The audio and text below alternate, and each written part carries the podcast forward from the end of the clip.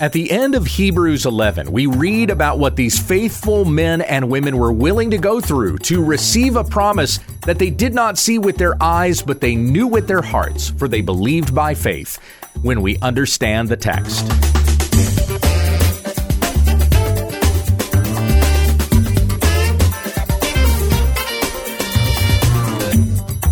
This is when we understand the text, studying God's Word to reach all the riches of full assurance in Christ. Thank you for subscribing, and if this has ministered to you, please let others know about our program.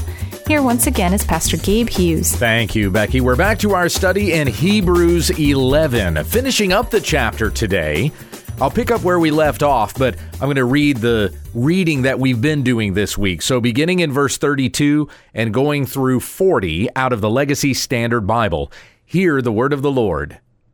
And what more shall I say? For time will fail me if I recount of Gideon, Barak, Samson, Jephthah, as well as David and Samuel and the prophets, who through faith conquered kingdoms, performed righteousness, obtained promises, shut the mouths of lions, quenched the power of fire, escaped the edge of the sword, were made strong from weakness, became mighty in war, put foreign armies to flight.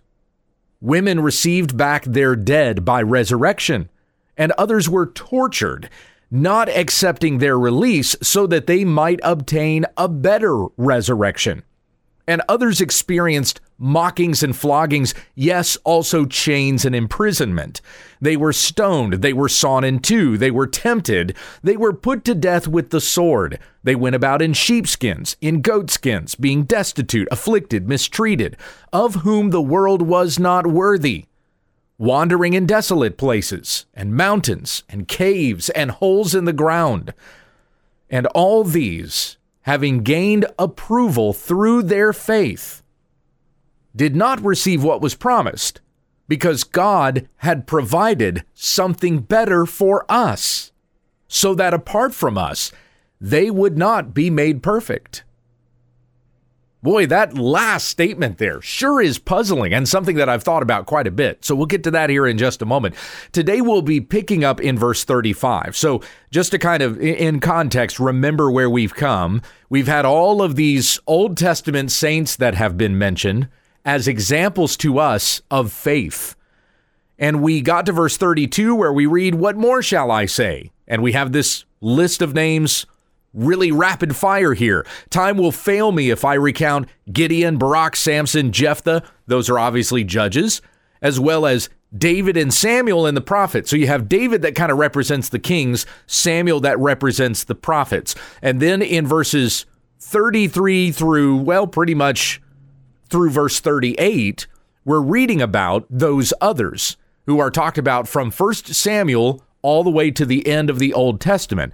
Maybe even the beginning of the New Testament. I just I just think of that with regards to they went about in sheepskins and goatskins, being destitute, afflicted, mistreated. I mean, you could say John the Baptist applies there as the last prophet. We think of John the Baptist as being the last Old Testament prophet.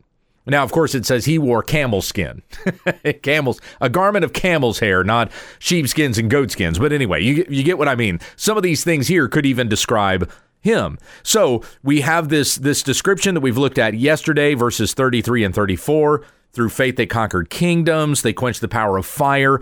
In verse 35, where we pick up today, women received back their dead by resurrection. Now, where do we read about that in the history books and in the prophets? I think of Elijah raising the widow's son to life in 1 Kings chapter 17, or Elisha raising the Shunammite woman's son to life in 2 Kings 4. In that story, the woman had shown such kindness to Elisha, a prophet of God, that the Lord promised her a son. And she responded, No, my Lord, O man of God, do not lie to your servant woman. Like, like don't promise me this thing if you're not really going to give it to me. But then she conceived and bore a son that season next year, just as Elisha had said to her. Well, the boy grows up, he's out in the field, he gets a headache, and he dies. And the woman rides to meet Elisha, and she says to Elisha, This is 2 Kings 4 Verse 28 Did I ask for a son from my Lord? Did I even ask you to give me this thing? Did I not say, Do not deceive me? So, first, Elisha sends his servant, and he can't revive the boy. So, Elisha comes himself, and he goes up to the room where the boy is laying dead on his bed. And Elisha lay on the child and put his mouth on his mouth and his eyes on his eyes and his, his hands on his hands, stretched himself on him. And then the flesh of the child became warm. Elisha prayed to Yahweh. And then the boy sneezed seven times and opened his eyes. And then Elisha called his servant in and says, Call the Shunammite. So she comes in and says, Take up your son. And she fell at his feet and bowed herself to the ground and took up her son and went out by faith. By faith that God could give her a son and even revive her son. She received back her dead by resurrection. But then you have the rest of that verse. Others were tortured, not accepting their release so that they might obtain a better resurrection. So you have that contrast of resurrection there in verse 35. Mothers received back their sons by resurrection, but then there were others, grown men, who, when they were tortured, they did not accept their release so that they might obtain a better resurrection, the resurrection unto eternal life with God. Jeremiah was beaten by Pashur in Jeremiah chapter 20 and by the princes in chapter 37. When we go on to verse 36 here, Others experienced mockings and floggings, yes, also chains and imprisonment. That also describes Jeremiah. He experienced that as well. But you think about the story of Joseph, how he was cast into a pit by his brothers. You think of Micaiah, who was struck by the false prophets, and then he was imprisoned by Ahab.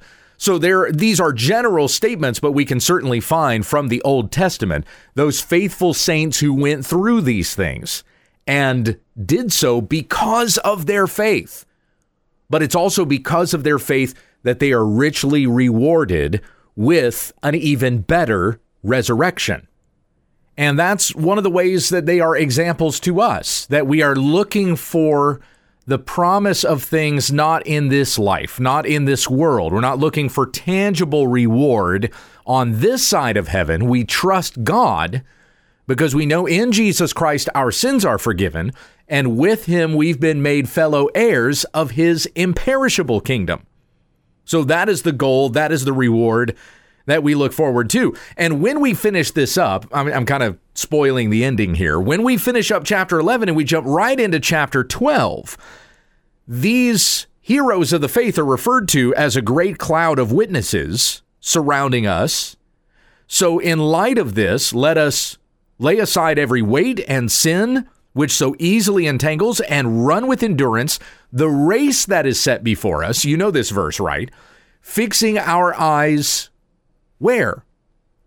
On Jesus. So the goal is Christ. We are striving toward and reaching for Christ. What the preacher is demonstrating here as we go through Hebrews 11 is that Christ was the goal even for these Old Testament faithful.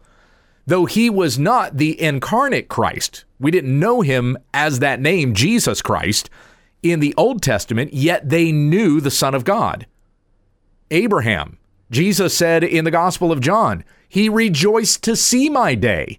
He said of Moses, Moses knew of me and wrote of me. They did know the Son of God even in the Old Testament. They held fast to the promise of a Messiah that was to come and the promise of a kingdom, a reward, a land that's even better than anything we could inherit on this earth, a better resurrection.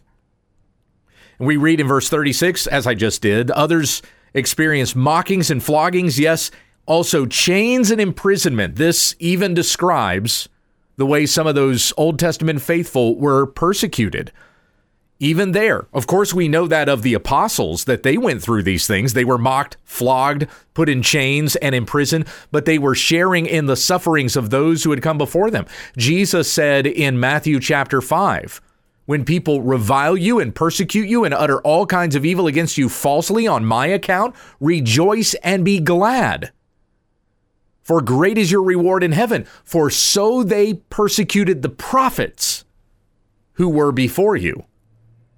So when we go through these things, and yet we continue to hold fast to Christ, we're following the example of the Old Testament faithful that came before us. Verse 37 goes on to continue to describe those things that they went through. They were stoned. That happened to Zechariah in Second Chronicles 24 20. The Spirit of God clothed Zechariah, the son of Jehoiada, the priest. And he stood above the people and said to them, Thus says God, why do you trespass against the commandments of Yahweh and do not succeed? Because you have forsaken Yahweh. He has also forsaken you. The proclamation of a prophet. And how did the people respond to that? Verse 21 So they conspired against him, and at the command of the king, they stoned him to death in the court of the house of Yahweh right there in the in the temple. He was stoned to death and killed. So that reference there in Hebrews 11 37 surely had Zechariah in mind, who was stoned. And we know that later on, Stephen, who was the first deacon, he was appointed deacon in the church in Acts chapter 6. You have the speech of Stephen in chapter 7, this man who was arrested and would become the first martyr in the history of the church he said to them, going through the names of, of all of those who had come before, the righteous ones who were persecuted. He says in verse 51 You men, stiff necked and uncircumcised in heart and ears, are always resisting the Holy Spirit as your fathers did. So do you. And which one of the prophets did your fathers not persecute? They killed those who had previously announced the coming of the righteous one, whose betrayers and murderers you have now become. You who received the law as ordained by angels, and yet did not observe it. And after that rebuke, how did they treat Stephen? They dragged him out and stoned him. He received the same as the prophets who had gone before him, but he received greater. For even when he died, he looked into heaven and he saw Jesus standing at the right hand of God. And as they were stoning Stephen, he called out, saying, Lord Jesus, receive my spirit. Very last verse in Acts 7 60. Then falling on his knees, he cried out with a loud voice, Lord, do not hold this sin against them. And having said this, he fell asleep, only to be awakened again in eternity. So, just as the prophets were stoned, just as there were prophets who were stoned, Stephen received the same thing. And when we share in those persecutions and sufferings, so they did to the prophets who came before us, continue to hold fast to Christ by faith. So, verse 37 again, they were stoned, and Zechariah was not the only one who was stoned. It's believed that Jeremiah was stoned as well. When Jesus laments over Jerusalem in Matthew 23, this is after he gives the seven woes to the Pharisees. He says, Jerusalem, Jerusalem, who kills the prophets and stones those who are sent to her. So there were others who were stoned as well. This next reference says they were sawn in two. Now, do we have anything in the Old Testament where somebody is described as having been sawn in two? I don't believe there is an explicit reference like that in the Old Testament. However, according to tradition, both Jewish tradition and even early Christian writers, uh, among like the church fathers, there is a reference to the fact that Isaiah died this way. Now, the text doesn't tell us explicitly how Isaiah died, but it's believed by tradition that this was how he was killed, and it was by King Manasseh. Isaiah was sawn in two. Now, the next part of verse 37 is kind of confusing. So it says they were stoned, they were sawn in two, they were tempted.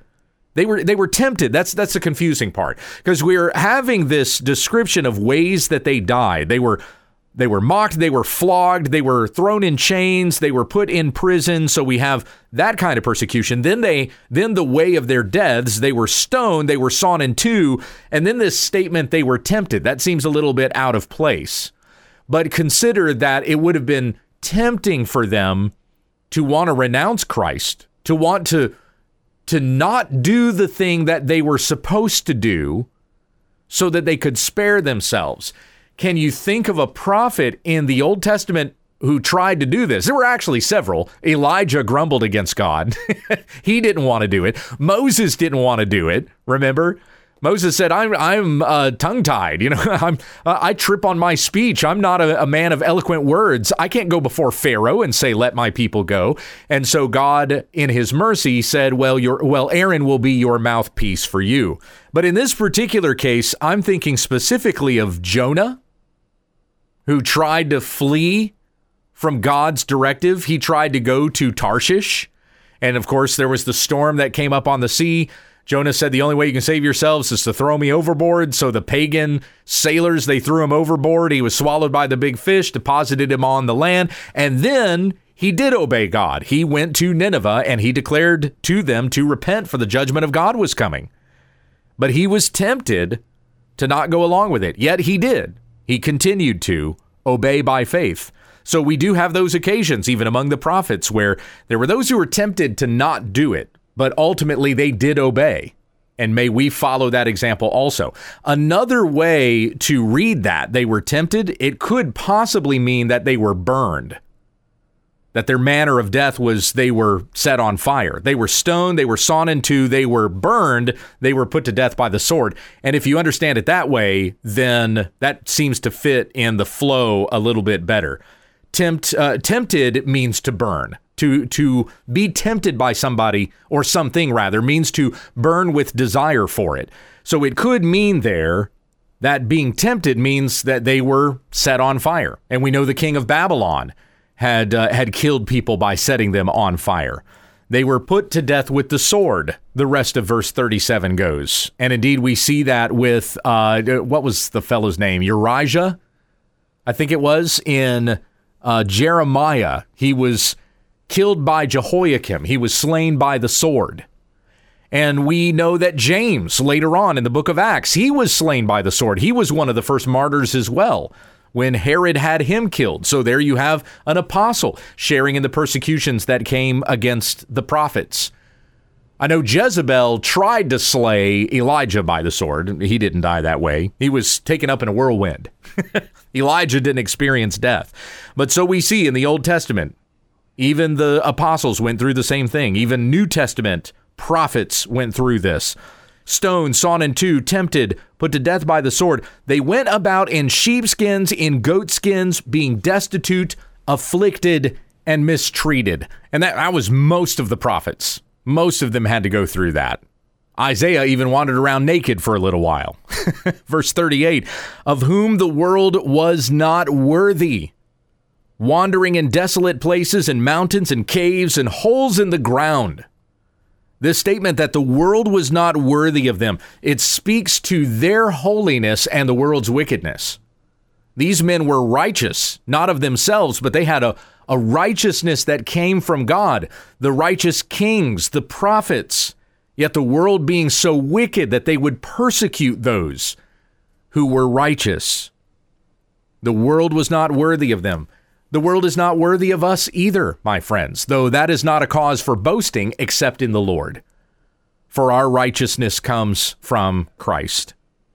Verse 39 And all these, having gained approval through their faith, did not receive what was promised, because God had provided something better for us, so that apart from us, they would not be made perfect we kind of have some bookends here in Hebrews chapter 11. The second verse and the second to last verse look similar to one another. Let me read Hebrews 11 2. For by faith the men of old gained their approval. And now the second to last verse, all these having gained approval through their faith. And we conclude with, they did not receive what was promised, but God had provided something better for us. What do we mean by this? When we read that God had provided something better for us so that apart from us, they would not be made perfect. Albert Barnes says the following God having provided or determined on giving some better thing than any of them realized, and which we are now permitted to enjoy. That is, God gave them promises, but they were not allowed to see their fulfillment. We are permitted now to see what they referred to, and in part at least to witness their completion. And though the promise was made to them, the fulfillment, more particularly, pertains to us. God had provided something better for us so that apart from us, they would not be made perfect. How are they made perfect? By us. Well, because, uh, my friends, the people of God are not together yet in our glorified state. There are some who are in heaven with God, and there are others that are here on this earth. And until we are all together in our perfectly sanctified, glorified state, then perfection has not yet come. So when that perfect comes, we will all be together and that perfection is it's something that we all share in. You will share in it with those saints that have gone before us. You will share in it in uh, with saints that are going to come after us so that all together we are perfected. Those saints have received an eternal reward, but they're still waiting for some ultimate perfection, which they get when we all join them together in glory. And all of this being the work of God in his people in redemptive history from beginning to end. We have the benefit of witnessing the end in the sense that we've been given the book of Revelation. So we can actually read and see how God is bringing all of these things together ultimately in the end. And it's there in Revelation where we see saints from the Old Testament and New, where you read about the 24 elders. That's a reference to 12 in the Old Testament and 12 in the New Testament. The 12 tribes of Israel, the 12 apostles. This number 12 represents the people of God. And so, where you have 24 elders, that's all the people of God together, celebrating and glorifying God forever around his throne. And together we enjoy this perfection in glory that God is doing amongst his people. Consider Titus 2 11 through 14. For the grace of God has appeared, bringing salvation to all men, instructing us that, denying ungodliness and worldly desires, we should live sensibly, righteously, and godly in the present age, looking for the blessed hope and the appearing of the glory of our great God and Savior, Jesus Christ, who gave himself for us that he might redeem us from all lawlessness and purify for himself a people for his own possession, zealous for good works.